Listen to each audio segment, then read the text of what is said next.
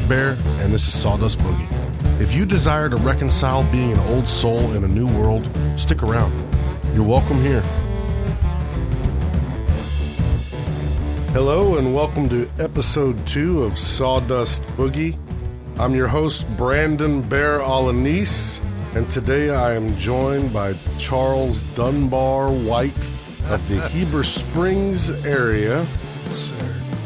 It is a cold 36 degrees outside. It is cold. It's Yeah. wintertime. It is Friday night. We just finished a long day of work together, actually. Did seem long, actually. Charles, I, th- I say we just get started with these, um, what I have named the rapid fire firsts. Okay, jump at me. The goal here is to learn a little about you because I think you're a cool dude, or I wouldn't have asked you on this uh, episode two. Um, and I consider you a man that works with his hands. We want to dive into that, inspire some people, Right? educate some people. Cool. Sound good? Sounds good. Plus, you're going to dock my pay if I didn't do it. So, Yeah, I will. I will. Rapid fire firsts. What was your first guitar? oh man. Okay, so I had a friend, school friend, whose older brother had a Decca solid body electric guitar with an amp, he said, that I could buy. And how much money did I have? So I marched down there. He had a he was out of school. I was uh, 14. He lived above this bar called the Ye Old Barn in Sherman, New York, and there was a flop house room, nasty, seedy room upstairs above that bar where he was staying. So I took eight one dollar bills and seven dollars in rolled up pennies. That's and I'm not lying. And walked down there. I can still remember those rolled up pennies slinging back and forth in the pockets of my cardigan sweater because I was cool. And I went down and got that guitar and an amp. And the amp was a uh, Gretsch tube amp with a six by nine speaker in it, volume, tone, and tremolo.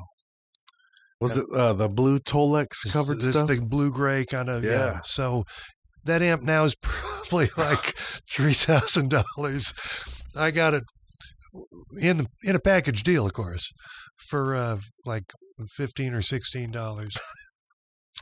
And that was my first uh, first guitar. I took it home. Had to walk back up the hill to my to where I lived with my folks and stuck that amp in the window facing the girl's house next door and I just learned how to play D and D sus and I was jamming out. she stood out there and listened. True story. How De- long did you hang on to that guitar? Uh I, I don't know. Months. Buried, period of months. First car. Mm. I inherited my mom's. I mean, we shared it for a while, but I that mean that meant I had it. A '66 Mustang convertible. It was sweet, Yeah, that's a fine piece. What color was it? red with a white top, red interior, 289 T-shift automatic, So hubcaps. it's funny that you say that because I grew up with my stepdad having a 68 Mustang with a 289. Different body shape, but killer good. Yeah, killer. yeah. uh, Absolutely. And uh, he would never let me touch that car until my senior prom. He he said, "You can borrow it, but it doesn't have AC." And I said, "No, I'll take mom's Volkswagen." so I passed on it, and then he sold it. But we've owned a few Mustangs. I love Mustangs for sure. Are you ready for this next one? First girlfriend. Oh, mercy. Uh, first steady girlfriend was Elaine, and uh, we ended up getting married after high school, and she was the mom of my first firstborn child. Oh Jill. wow. Yep. Okay. Yeah. You got you got serious on that. Yeah. I'm excited to hear this one. Uh, what was your first overseas tour? Oh man. Um, early '90s, maybe '92. Uh, there was a red-haired girl. Actually, she was from Arkansas, named Joy Joy Lynn White, and she was on Columbia Records. And uh, we went to the UK as a promotional thing, uh, just as a just the two of us. I played and she sang. Um, we opened some shows for an American country act. I can't remember. I think it was Ricky Van Shelton, um, who was popular at the time. So we did a few theaters, and then she and I did uh, some promo stuff, BBC interviews, and that kind of stuff. So that was first gig was Limerick, uh, Ireland, Dublin, um, and then over to England, and we were over there for I think the whole thing was about two weeks. And did you? How old were you? Thirty. Uh, 32 maybe 31 Okay. 32 yeah Did you enjoy being over there?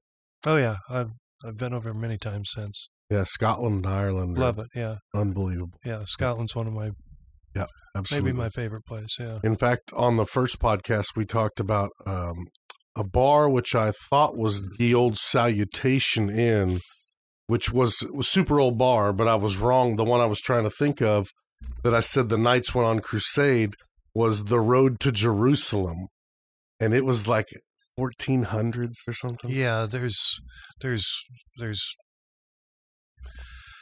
there's a guitar player that was famous over there in the late '60s, probably named Mike Michael Chapman, and uh, I, there's probably multiple Michael Chapmans, but this guy's from northern England, right near the the Scottish border, right near Hadrian's Wall. Yeah. And there's the oldest road. He we're driving around in his car, and I stayed a couple nights at his place one time. He's showing me this stuff, and there's this the oldest road they call it in the UK, and it's it's looks like a ditch, but it's actually the part of the Roman road. What was the first record you owned?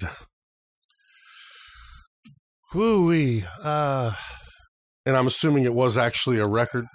yeah, yeah. Okay. Well, when I was, you know, my parents bought me a, a used record player probably for my 12th birthday or something like that. And so I had some 45s, but my mom got those. The first record I can remember buying with my own money, uh, we went into the city, her and I. She dropped me off at a record store and picked me up a, a couple hours later, and I had purchased uh, Schools Out by Alice Cooper. uh, so, and that's in the days. It was a single record, but it was opened up like a double album when you opened it.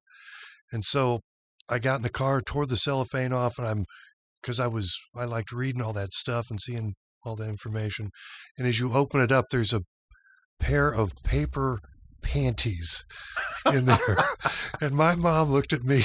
I was, you know, 13 or 14. She looked at me and She's wondered She's driving the car. she's driving the car. She looks down, and I there's a high probability that there was some cussing, and uh, That's incredible. and I had no idea they were in there. So Well, and I think I've told you this, but I remember finding my dad's Cheech and Chong record and opening that up, and it had a giant rolling paper in there, and it was Big it was bamboo. trip. Yeah, big bamboo. Yeah.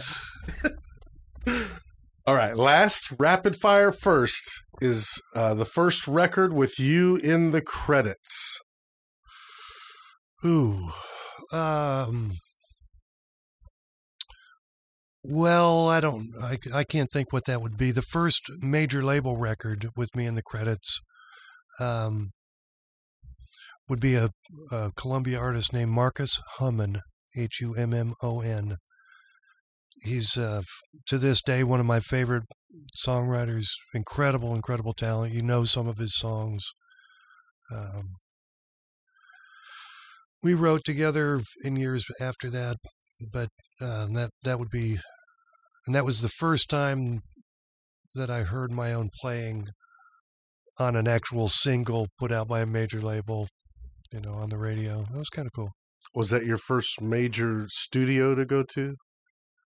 I'd been in big studios already before, but uh, and that that uh, that record was tracked in one studio. I think it was called the Money Pit um, in Nashville, and then some overdubs were at different places. So I probably was at three or four studios just on that one record.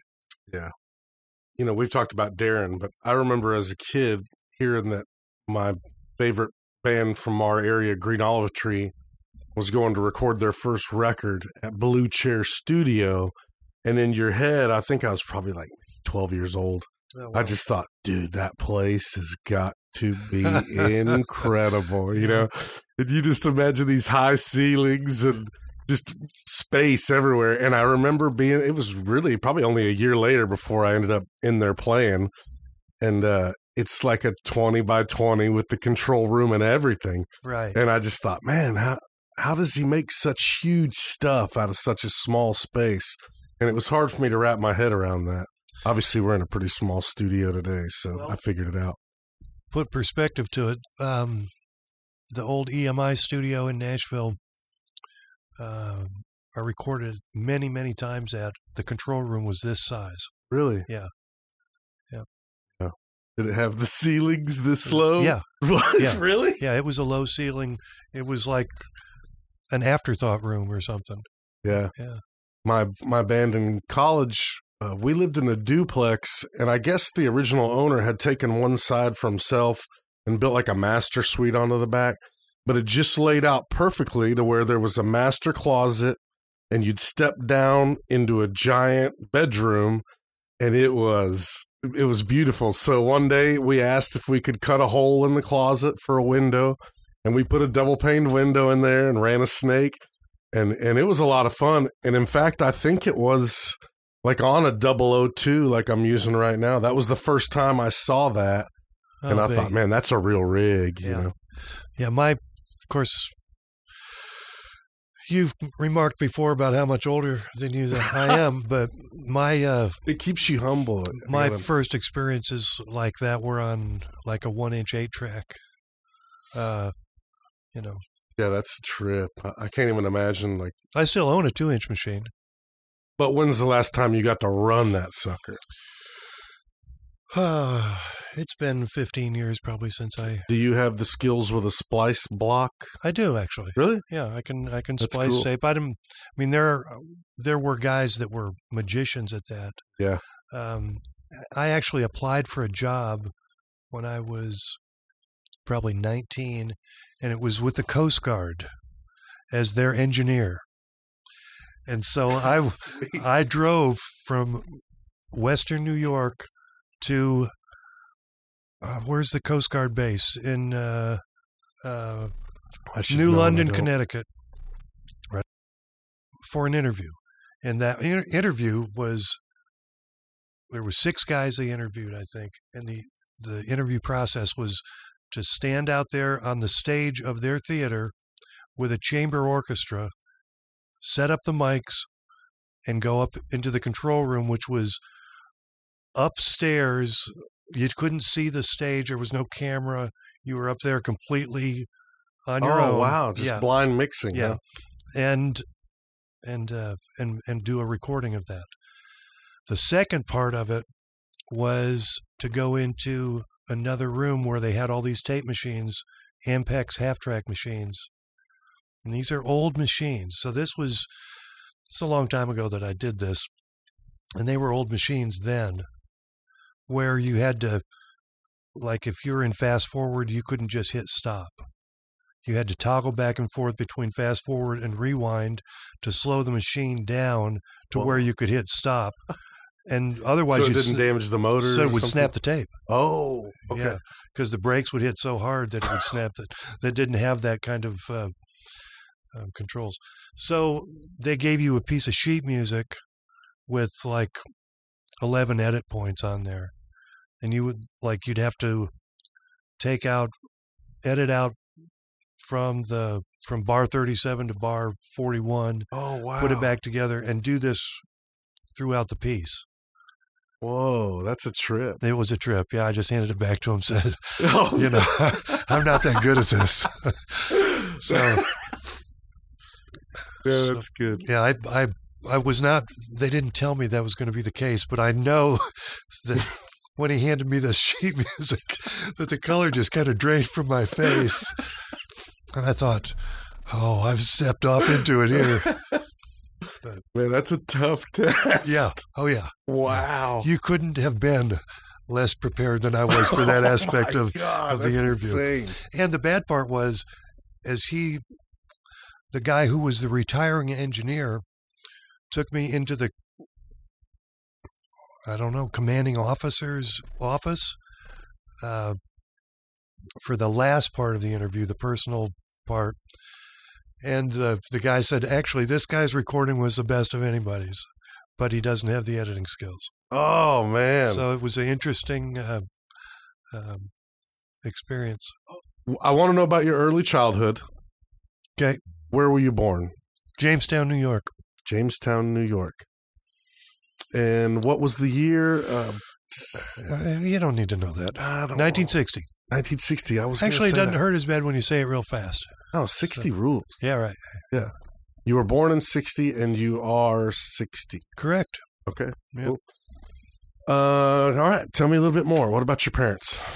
Yeah, so I was born junior, Charles Dunbar White Jr. So that, you know, if you're a junior, you know. Just leave it at that. Uh, oldest of three, um, you know, just normal, great grown up. Uh, we moved around a little bit, left Western New York and went to Ohio, lived around there till I was in junior high, moved back to New York after that. Um, normal, you know, sports nut, outdoor nut, hunting and all that Was your dad into the hunting and stuff? Some, yeah, yeah, but my grandfather and the rest of my family definitely came from that. So, uh, I trapped musk. An interesting anecdote: I trapped muskrats, That sounds awesome. and that's how I bought my first Les Paul with muskrat money. no, it's, it's all true. It's twoo. It's twoo. yeah, muskrat money. They were muskrat pelts at that time. Uh, were about. I know it sounds funny to say that now. They were about three dollars. Average price was like three dollars and sixty five cents. That's That's insane because I think they're going for about 385 right now. yeah, Yeah. probably so. Yeah. My grandson actually is uh, has been asked to trap some off uh, off some farmers' land, and he's he's way way off into that. So Man. Yeah, Did he- you tan them or no, um, you prepare them by cleaning them and putting them on what's called a stretcher. So the so you have to scrape the hide? Yeah, you put them inside out and put them over a stretcher so that the hide is on the outside and the fur is on the inside. You clean them, all the stuff off without getting too, you know, graphic for those queasy listeners.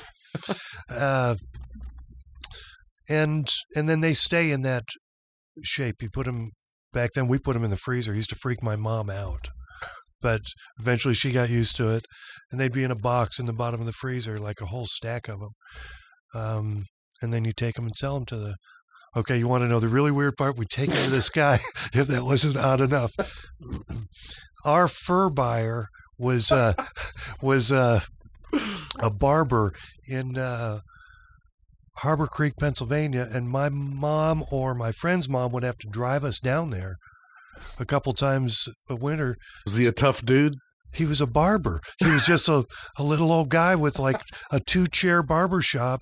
And when you'd walk in carrying a cardboard box with with all these pelts stacked up in there, he'd just get this kind of look on his face and he'd leave the poor old buzzard sitting in the chair and and you'd go back into his back room which was separated from the barber shop by a like a hang curtain of some So this is in New York, right? That's well, Upstate New York. Yeah, in Pennsylvania at this point. Okay, yeah, okay, okay.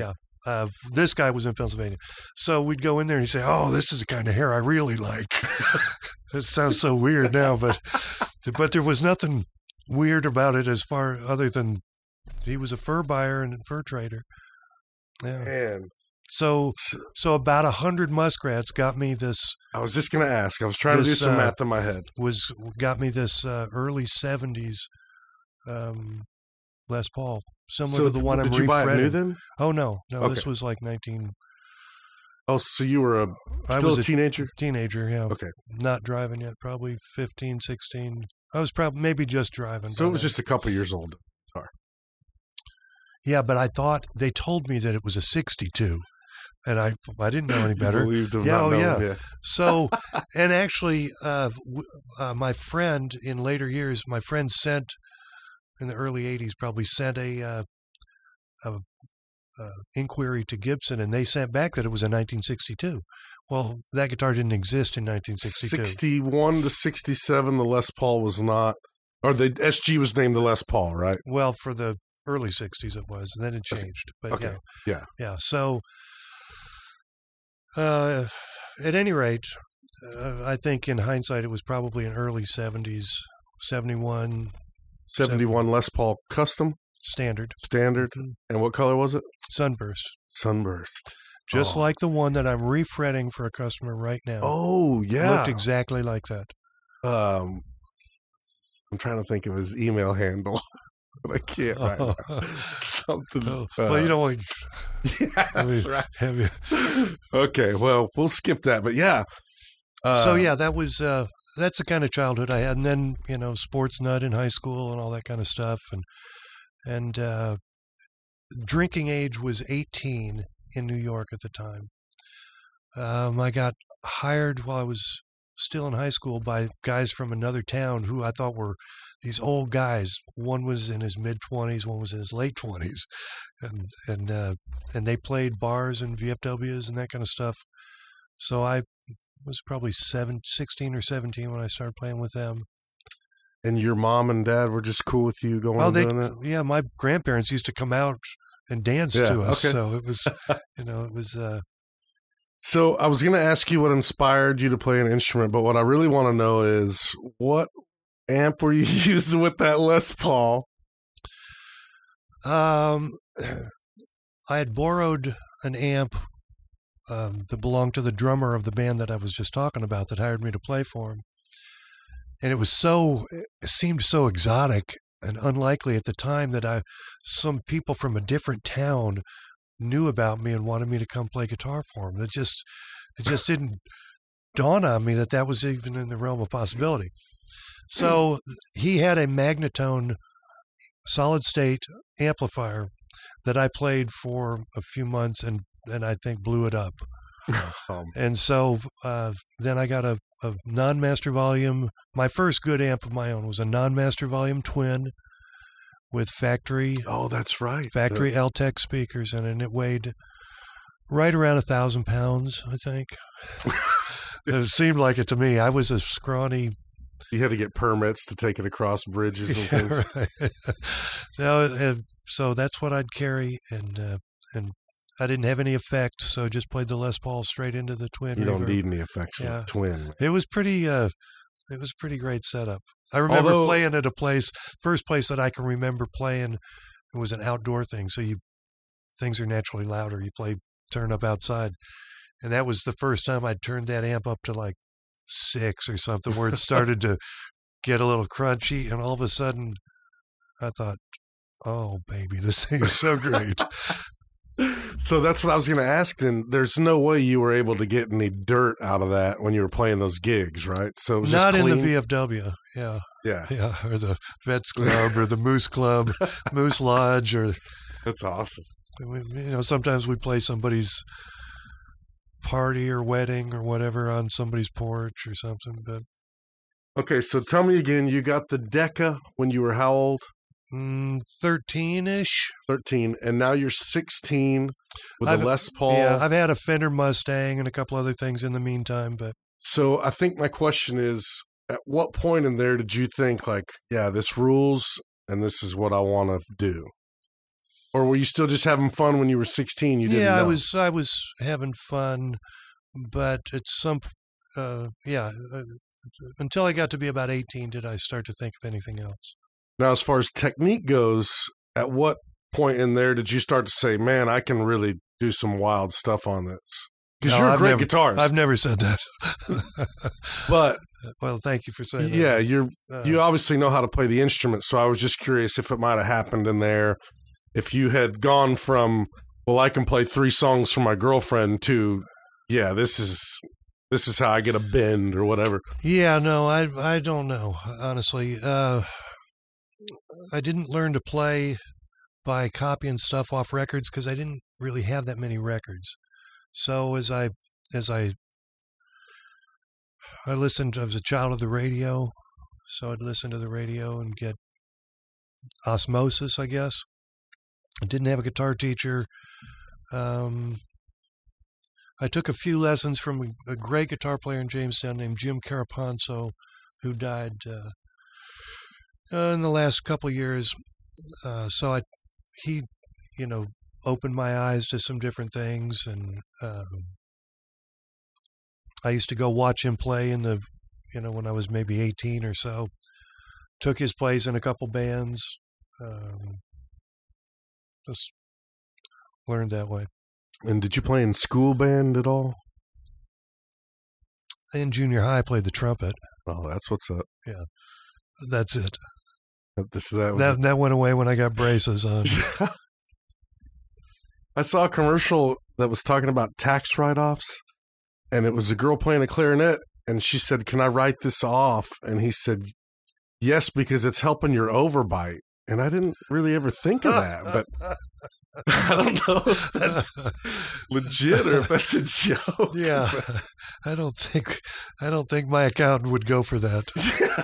I don't have an overbite though. Yeah, I was going to say, at your age, they're probably not going to be. Wait a minute. I'm, I mean, you're still young. Yeah. Uh, oh, here's here's the next question. What what was the first thing that broke, or why did you start working on guitars? Oh, because I was an idiot. Desperation, probably. Um, before anything broke, I was breaking things, though. That Gretsch amp that I talked about earlier,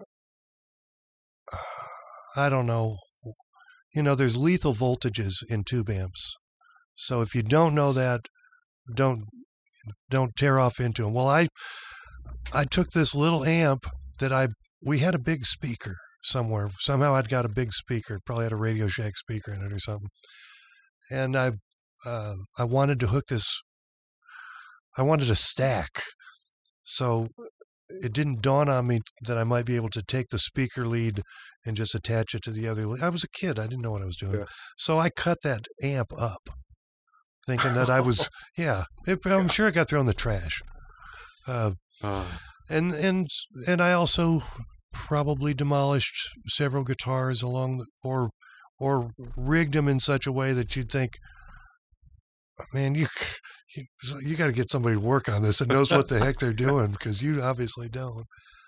Uh, yeah, so so through desperation, there was nobody around that was working on them where I lived, and I didn't have money to spend on that kind of stuff because I might need a new baseball glove or or whatever. It wasn't just just music. Well, I think my story's similar to yours because uh, actually Logan Smith, who teaches for us, um, I think he he had the bass, and I traded him or something. I probably never paid him.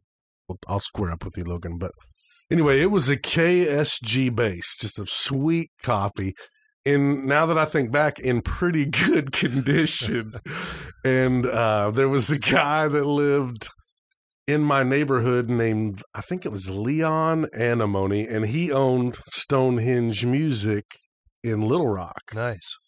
Uh, I think he was our owner. Uh, but anyway, they closed, and my buddy said, "Hey, this dude that lives on my block sells gear out of his garage." And I bet he can get you some bass strings for that because it was missing the strings. And I needed a strap. So, and keep in mind, I guess this is probably 95, 96, somewhere around there.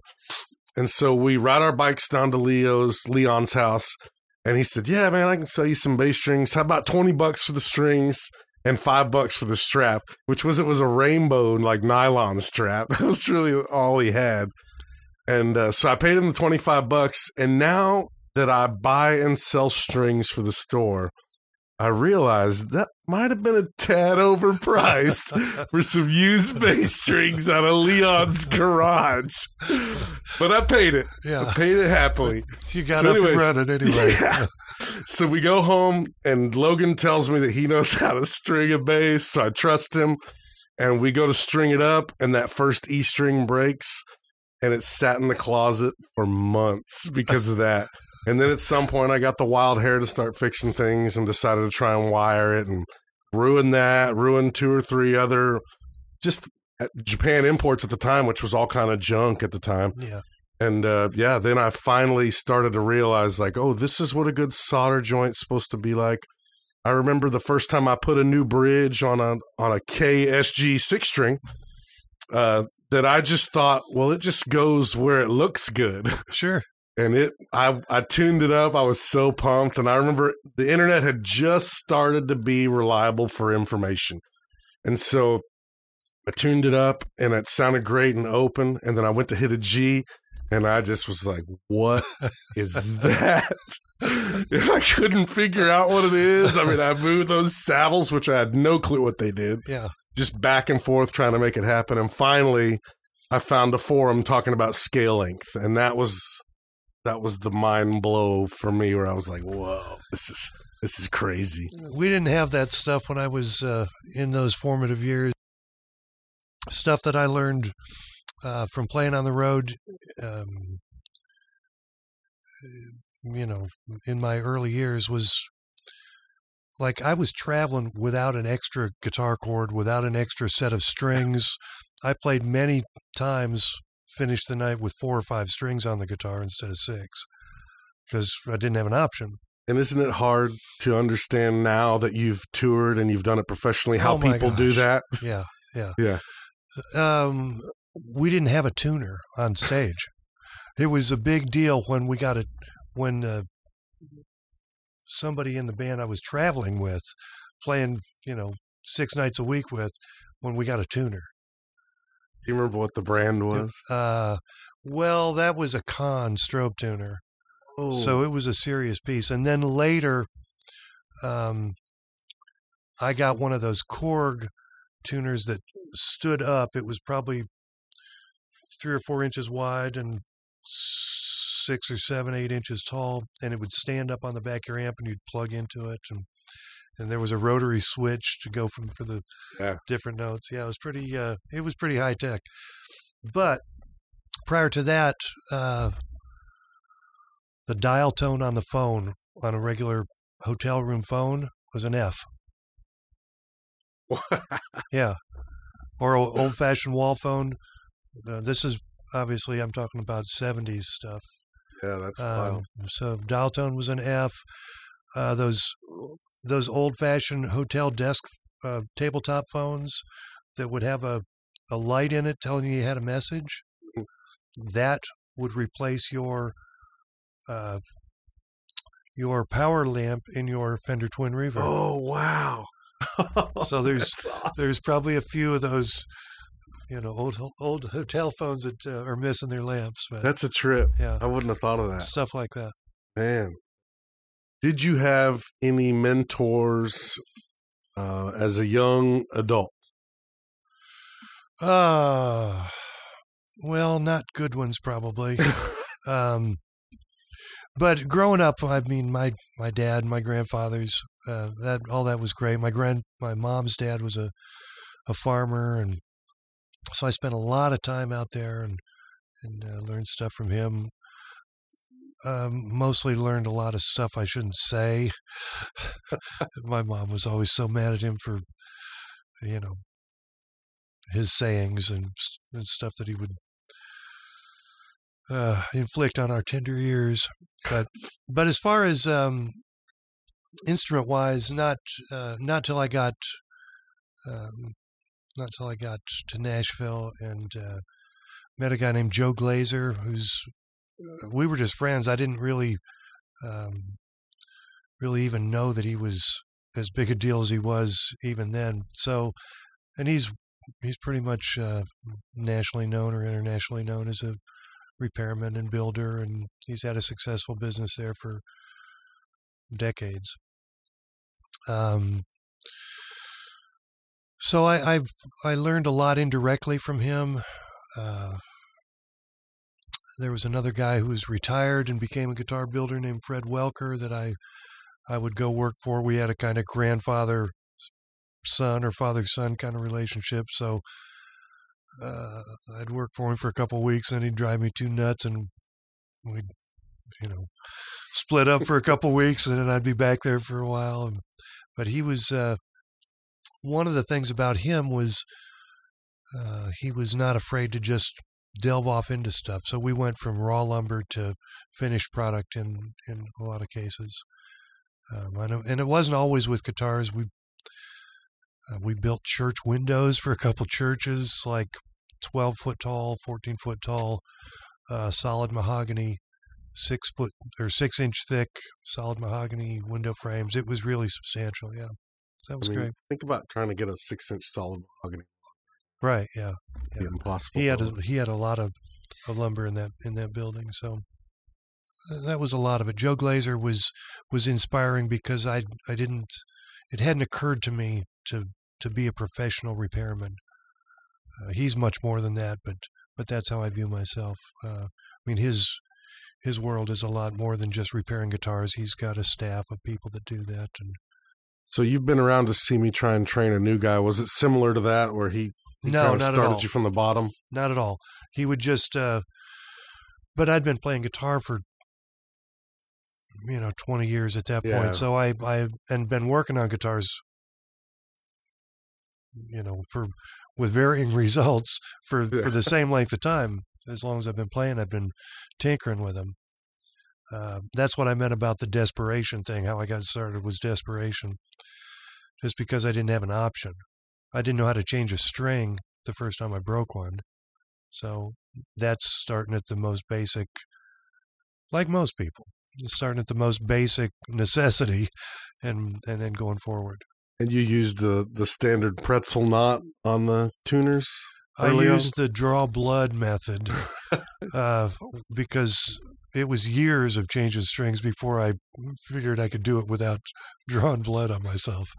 Uh, and and having the right tools, you know, is that's a that's an old cliche. The right tool for the job, or a job for every tool. But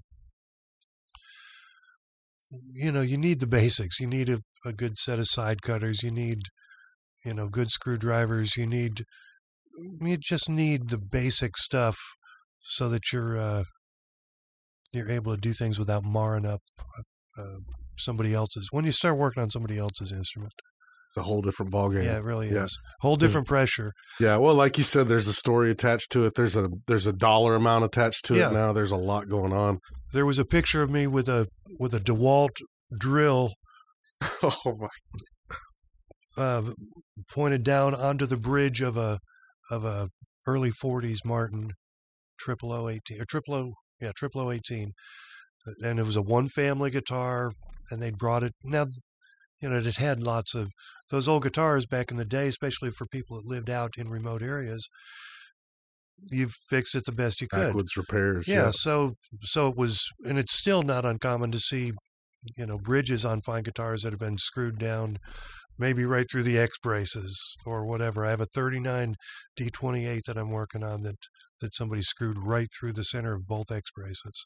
Uh, I want to pause for a second and and say this is literally the first time in my life that I've realized that maybe the guy that put screws in the back of his headstock to fix a brake wasn't an idiot and maybe that was all he knew he could do and all he had to use. Yeah, right. And that's wild to think about that. Yeah, I don't that's, feel bad. Well, it's it's no, you're it's accurate. Uh, yeah, it's so this this particular early 40s Martin had some kind of furniture screw that wasn't meant to it was decorative on top so it wasn't meant to be taken back out. Well, I couldn't, I couldn't get it out. So I was going to have to drill down into it and create a hole in it and then use an extractor bit and back it out. Um, and the, the top of the guitar was was in beautiful shape other than that. So those kind of moments where there's having the knowledge to do it, or most of the of the knowledge to do it, and then having the whatever adjective you want to The affix guts. the guts. We'll go with that. Here trying to think of one. Yeah, the, The- guts. The guts to uh, to go ahead and start into Yeah. it, and uh, and, and at, I remember at the time that that repair was a sizable repair, and it was a, probably a I want to say it was fifteen or sixteen hundred dollar repair bill. Yeah, wow, and that was that was the by far the largest repair bill that I'd ever, you know, done for somebody. Yeah. I want to go back to you saying quality tools because I think that people hear that all the time and and they they don't understand how much it means when you're talking about a, a quality screwdriver versus a cheap screw versus a cheap screwdriver or in our case a cheap file versus a quality made file Yeah, and when you're talking about the small uh, I've always referred to thousands but the thousandths of an inch adjustments we make a lot of that can't be done with a cheap tool yeah, true. And the thing is too, you you're going to use this tool over again. It's not Yeah. a one time use, so it's not. It doesn't benefit you. It hurts you to buy. You know, crummy stuff. It really does. Yeah. If anybody's interested in um, the what I call the top ten tools that any guitar player should own, I actually have a list of it, and I can post a link to that. I I think that's legal, and I'm able to do that to the show description, the notes. And uh, you can check that out. It doesn't cost a lot of money. There's very few things you need to get started. Uh, but if you buy these tools, you'll be able to keep your guitar running right. Uh, so I think that's a pretty good transition for us to dig into the scary question, uh, which is the solvents that I want to talk about. Oh boy. So we're going to take a break before we do it. But when we come back, we're going to talk about the ones that we use the most that I think the goal here is to try and identify some things that everybody has under their cabinet and they have no clue what it does or how dangerous it is, right? Right. So um, we're going to talk about mineral spirits, acetone, lacquer thinner, and naphtha. Those are the four. And we're going to talk basically how it applies to us in the guitar repair field, but also just some practical applications of it. So that's what we can look forward to in just a few seconds.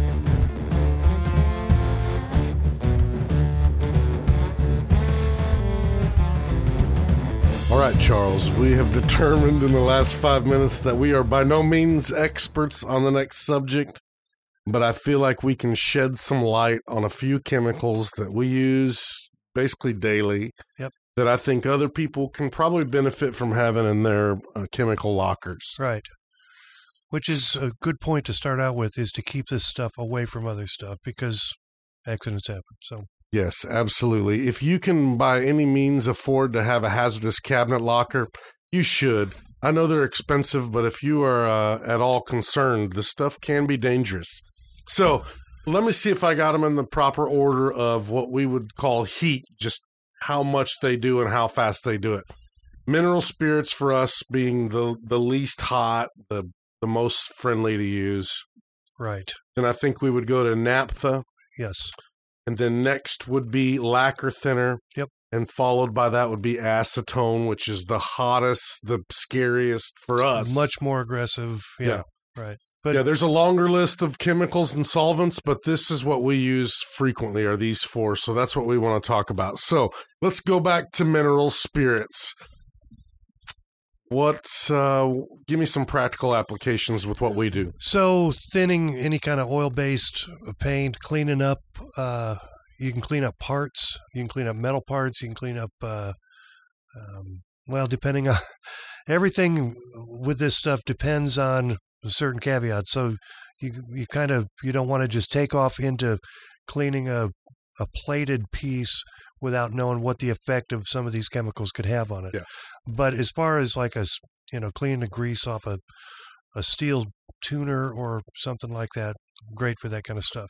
So let's take a second and let's talk about just real quick before we dig into this. The first thing we're going to do in the shop when we approach a guitar, if it's not just painfully obvious what the finish of the guitar is, we're going to test an inconspicuous spot. Right. So for us, he just referred to the tuner. Well, we have that tuner off the guitar, that paint that that tuner is going to cover up is a perfect spot to determine if what you're using is going to harm the guitar or help the guitar, right. uh, or piece of furniture or whatever you happen to be working on. But for us, it's guitars. So moving forward with that, if I have a lacquer guitar, Nitrocellulose lacquer. Right. correct, yeah. Can I use mineral spirits on that finish? Well, yes. I mean, it's mineral spirits is a is a solvent, so you got to be careful because you can melt Because it any does have a level, yeah. Right. So um, you have to be careful with how aggressive you are with it. But uh, mineral spirits or naphtha you can use as a cleaner. If you've got a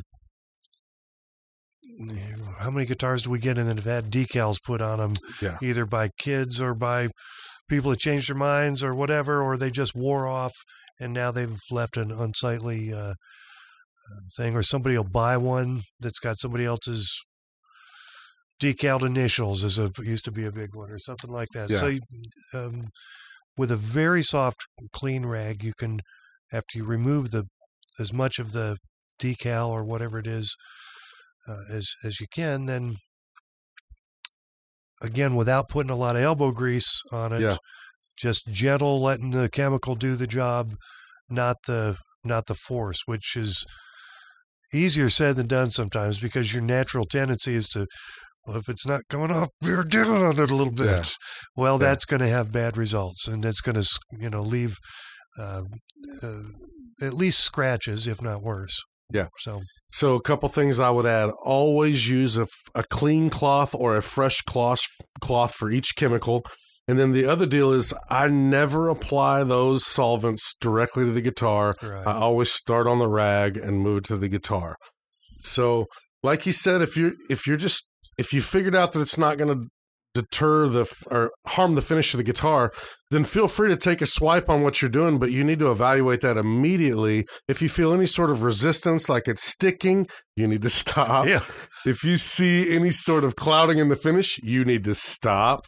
Um, so yeah, you're just looking for slow progress when you're dealing with that stuff, especially stickers that have been on a guitar for 30 years, and you may never get rid of that stuff. You may have to leave it. But I think that Charles and I, we both agree, man, leave the story on that piece. If it's, you know, if it was put there, it meant something to somebody. also if you're taking it off a pick guard or some other material it's you know it's a different game it's not as uh it's not as critical because that's that's not Yeah, Good, but on that note too, when you peel that sticker back off of a pick guard, be It's gonna aware it's going to have a different color underneath you're going to have a tan line. Yeah, right. So again, if you if you just absolutely hate that sticker, uh, then you feel free to get rid of it. But we should also maybe say that we're not advocating the use of chemicals uh, on a fine instrument without knowing what your absolutely not. Yeah, without knowing what your end result the end result you're going for and the steps uh, that you need to take in the meantime yeah. If we haven't made it clear yet, we both learned on cheap instruments at the time that we owned that somebody that we else owned. own. Yeah. Yes. Yeah, absolutely. Um, so the next step would be naphtha for us. Are there any things that you would want to point out about naphtha? Uh, it it dries off super quick. Um, it's it does not leave a residue. It's it's uh, it's not really um, an aggressive cleaner, but it does very good on tape residue and that kind of thing. Um, it it's uh, it's safety. Of course, all of these obviously to belabor the point of safety, but all of these are very flammable and uh, varying degrees are toxic as well. So uh, you got to have, you know, take proper precautions. But naphtha is uh, is a is a good way to get off. Maybe not dried glue, but but uh, dried adhesive from a from a sticker or something like that, because it doesn't it doesn't uh, have effect on poly or or uh, lacquer. Yeah, I don't use naphtha as much as I use mineral spirits, but um, and the next for us will be lacquer thinner, which I think we both use quite Yeah. a bit. Uh, for me, it's I use that to thin my lacquer when I have to spray something, but also cleaning my brushes. I use a lot of lacquer thinner. Right. Do, do you use as Uh, much as me? I don't. Yeah, well, I use it for different. Uh, d- depends on the. Let's take a case in point, like a Gibson guitar, that's a lacquer finish that you're trying to take. For instance, a neck. You're going to do a neck reset, so you've got a. That guitar has been finished in a completed form. It's had the finish put on it. So, um, some guitars there's a joint, uh, a clear joint between the neck and the body on something like a Gibson. There's not usually. So before before tearing off into that, you need to cut and and make a line there to separate the neck from the body. And I'm not talking about cutting it off. I'm just talking about scoring, the finish. So by using a thin brush with lacquer thinner on it, you can soften that finish um, along the scoring line and kind of prevent help prevent chipping. Um, or you might uh, a lot of times I'll use a little bit of lacquer thinner in a finish repair prior to putting finish on it, which uh, in a lot of a lot of aspects of repair work, you make something look worse at first in, in the process of, of fixing it. So you can soften um, if you've got a ding in a finish, you can soften that and prepare it for um, the reapplication or filling of new finish by um, putting a little bit of lacquer thinner in that area. Yeah. I want to transition away for a second so we can come back. But I know one technique that both you and I use is we will steam out dents with a wet towel and a solder gun. Can you talk a little bit about that? It's uh, it can be precarious. That's uh, um, you know, that's you're you're in in no man's land as far as actual technique. This is all a finesse or feel thing. You've got to have the wet the rag wet enough that a, a soldering iron will will. do some damage. I mean, yeah. yeah, you can really. You're talking 600, 700 degrees. But I think the, the general idea is if you had a light dent in a guitar, then you could take the soldering iron and not directly apply it to the to the wet paper towel, but indirectly apply that heat and that steam generated from that water will start to pull that dent. Now the reason I wanted to go away from that and come back for a second is because steam affects finishes on guitars and again furniture in some very bad ways and there are ways to get around that. And man we are beating the dead horse with safety but if you are very safe and very slow a butyl cellosolve will help to remove some of the clouding that you get from that forced moisture into that guitar. So the same concept happens when you have uh, a a ring on your tabletop from a drink that's forced moisture from that drink and a butyl cellosolve will pull that out. But also be aware it's a hot chemical. It will melt that finish as well. So you have to apply it very sparingly and check your results constantly. But i know that that happens to a lot of people especially with kids and just neglect. So butyl cellosolve you can get it at your big box stores but um, let's see the hottest one it's time to talk about acetone Right. So acetone can be if if the other ones weren't dangerous enough, acetone Yeah. will immediately melt nitro finish um, just uh, on even if it's looking at it it's on, gonna yeah on Yeah. contact even if you uh, yeah on contact so um, it, it certainly has has uses uh, but it will it will melt a lot of stuff it's it's also very fast fast drying but um, by that time the damage is done and if you Yeah. use it in the wrong circumstance uh, recently we were trying to um, replace a little piece of, of missing binding on a binding repair job on a guitar. And I'm not sure where I first heard this, but uh, if you put some acetone in a in a baby food jar kind of thing, small glass jar, obviously it'll melt through certain kinds of plastic too. So you have to be careful with that. So will lacquer and lacquer thinner. Yeah. Um, so yeah, so you put you take a, some scrap binding, and you you just put it in, let it sit in this. You know, we're talking about a a half an inch or less in the in this jar of uh, of acetone, and this binding over the next couple hours, depending on the makeup of that particular binding, will start to melt and then kind of turn into a, a a moldable putty of some nature that you can fix your gap in your binding or your break in your binding, sort of like a, I don't know what would you call it, Like a like a, Bondo. like a paste or something, Yeah. yeah. Yeah. And uh, and then after that dries, you can touch that up with a little lacquer, and it it uh, it's a it's a very very good way of saving a, a, a, a you know ugly spot. Another thing about acetone is uh,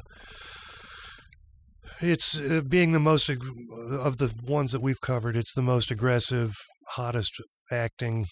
Uh, it will also affect your skin or can, so you want to, you know, you want to wash after using it. Wear gloves if necessary.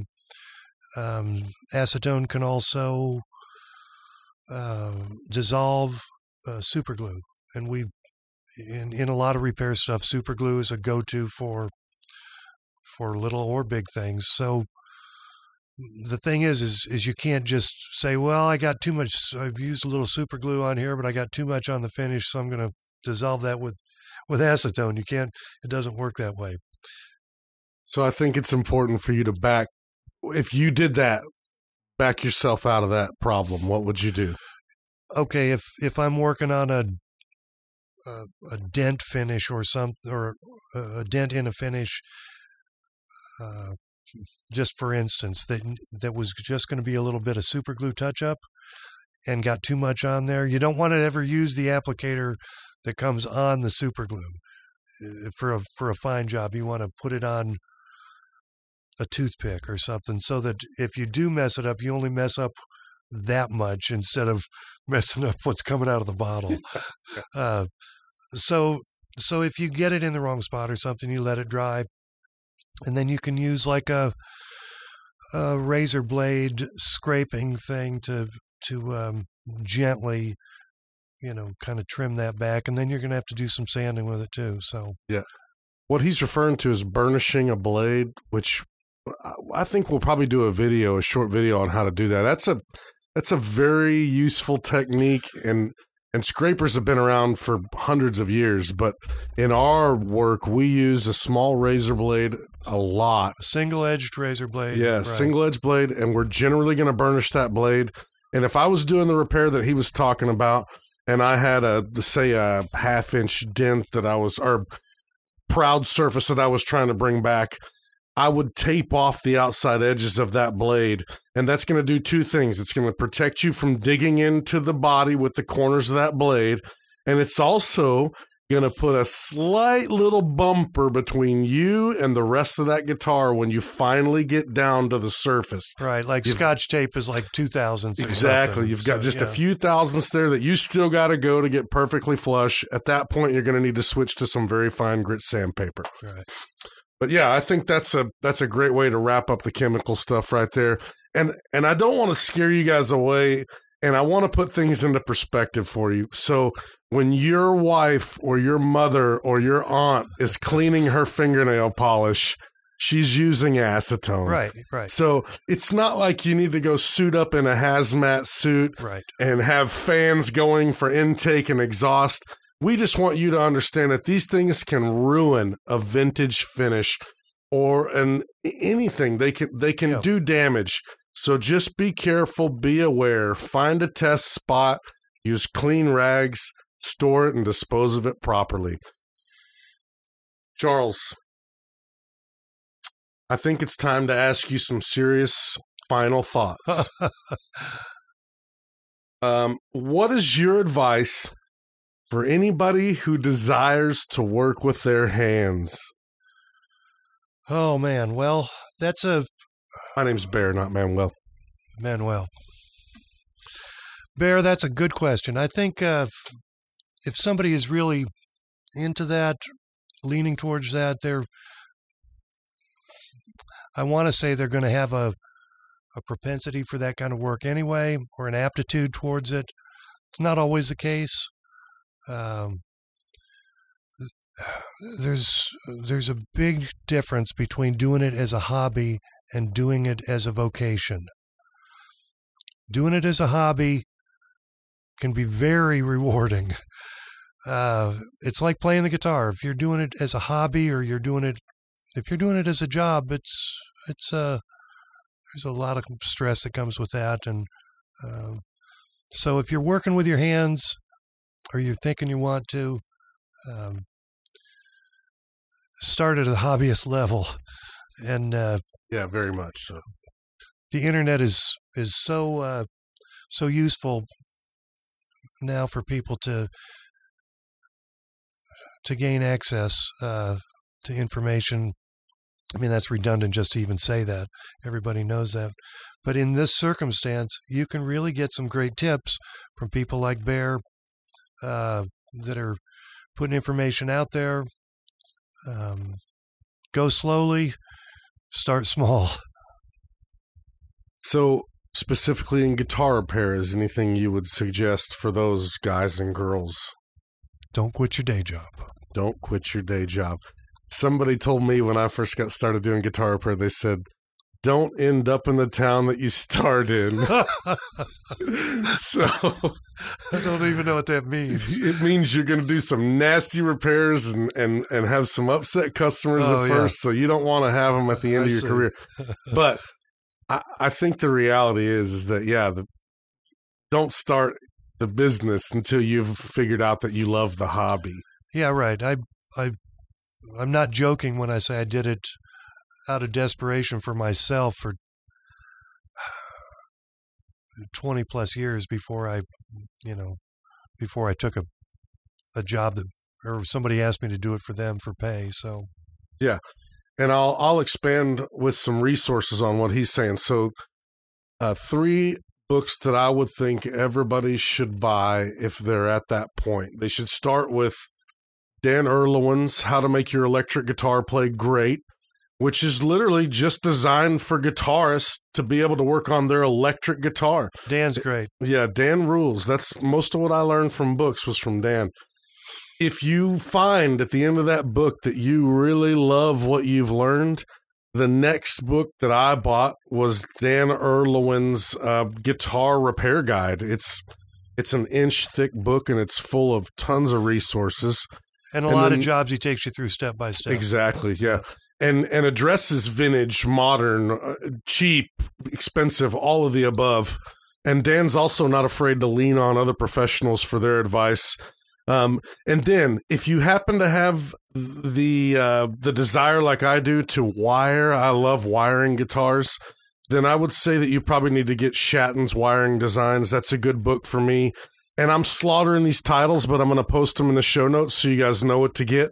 But that book is going to break down uh, how switches function, how pots function, how you might build a tone stack, all those things. And it's going to include a lot of popular diagrams. So this leads me to my last question for you, Charles. What are your favorite resources for inspiration and knowledge? Uh, books, YouTube, Instagram feeds. Man, that's a there's a there's a whole bunch of people on Instagram, for instance, that um, that share information freely back and forth. So the main guys being people like Ian Davlin um, is a friend in in uh, New York City area, New Jersey, actually. And that's uh, Martin Luther King is his handle, correct? I think it is on uh, on, On Instagram. Instagram, Yeah, he's yeah. also got a YouTube channel uh, that he does a, lot of of, of very helpful um, procedural stuff on. I think it's called Ian Hates Guitars or something like that. so he's a funny guy. Uh, T.J. Thompson is one of the premier guitar repair people, restorers in the world. Um, and he'll occasionally post some stuff. Uh, Um, a guy in Canada whose name escapes me right now. Super nice guy. Super. Uh, his his store is called Folkway. Uh, I think he's got a couple places. One in, maybe you're in the Toronto area and one farther out west. Um, he does fantastic work, and he shows shows a lot of that on Instagram. Um, uh, there's a guy, a couple guys that are Joe Glaser alumni or maybe currently work for him that post stuff. Uh, so yeah, a lot of Instagram stuff, and most people like us that are that are doing this kind of work are fairly um, fairly happy to to pass on any tips or uh, I just I just sent a guy a message two nights ago because I saw a glue bottle he was using, and he sent me the link to where he bought it, and i have ordered uh, two boxes of them. So just stuff like that, little tips wherever you can find them.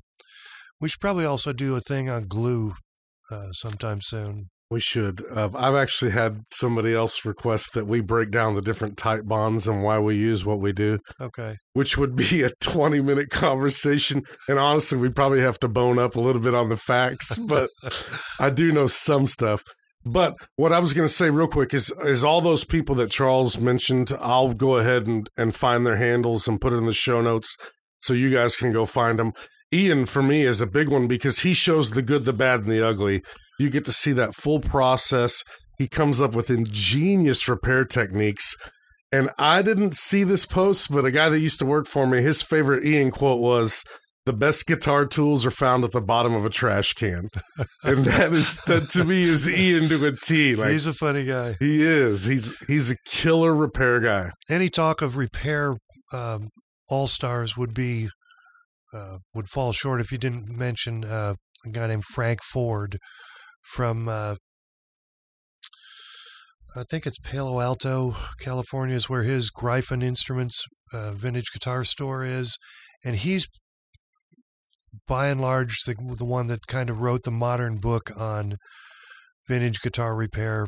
Uh, the guy, a couple guys at George Gruhn's place in Nashville, also, but Frank Ford came up with like the idea of they used to cut the neck off a guitar to net to reset it, and and it was his wow. idea to just well, if we pull this fret out here and and make this wow. steam nozzle, we could probably inject some steam down in there and soften that glue and just work it out, which is something that I do now, if not every day, every week, and uh, and uh, Frank Ford is just and he's got a book full of of stuff that's very uh, that you can get online easily.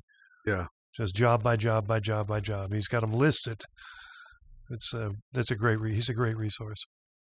Yeah, and if you happen to want to uh, lean into Charles or myself as a resource, I have an email, sawdustboogieteam at gmail.com. And man, feel free to shoot us questions because I think that, and we've talked about this a lot, but it's not every day that somebody wants to learn how to repair their guitars, much less turn that into a career. And anytime we can nurture that in somebody, I'm obviously happy to do it. So reach out to us there. Um, can you think of any final thoughts for the audience? Your silence speaks volumes. Yeah, no, I got nothing. Okay. I mean, other than if you're going to try and do it, just be prepared to mess it up at first. Yeah. So, yeah. Go buy yourself something cheap. Honestly, we give away some junk sometimes for people that are aspiring to do that. Yeah. We've always got guitars that people have turned down the proposals and just left the guitar. Don't be coming expecting to find no 54 Strat, but we could probably find you a Hondo Strat. so I want to end by saying this. Charles, you came into my life officially probably what, four months ago? Yeah.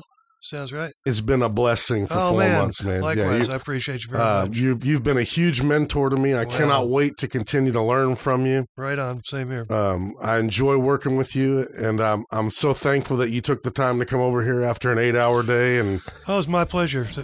Where's that pizza? The pizza's going to be inside. Okay, cool. All right. Thanks, man. We'll see you Monday. Monday it is. All right. There it is, folks. Podcast number two is in the books. It was a pleasure talking with Charlie. I learned a few things that I did not know, and I hope you guys learned a few things and, and enjoyed some of his stories. The focus for this podcast for the next few months, anyway, is going to be introducing you to my mentors, the people that I lean on when I need advice. I'm lucky to have a small stable of people that I can trust with any info they give me, and, and I hope that you guys can start to do the same. They're going to be recurring people on this podcast because I want you to be able to uh, glean knowledge from them as well. I did want to take a second and go over the books that we talked about earlier. If you have any desire to turn a screwdriver at any level on your guitar, then you need to look into How to Make Your Electric Guitar Play Great by Dan Erlewine. If that book kind of excites you and you learn some things and you want to learn more, then the next step would be the Guitar Player Repair Guide by Dan Erlewine. That's the inch thick monster we were talking about. It's got basically any situation you can find yourself in, it's covered in that book. And it also does have some wiring diagrams and some good explanations of wiring. But for me, a daily resource that I have used for the past 15 years has been Les Shatton's book of standard wiring diagrams. That one is a big one. I definitely recommend that if you think that you want to do any sort of wiring on your guitar. The other thing I wanted to touch base on again is I do have a video and a document that lists not just the type of tool, but the exact top 10 tools that I think every guitarist should have if they want to start to work on their guitar on a basic level. I'm going to put all that stuff in the show notes as well as Charlie's inspirations uh, as far as Instagram and, and books that he's read. Um, guys, I cannot wait for number three. We will talk to you soon.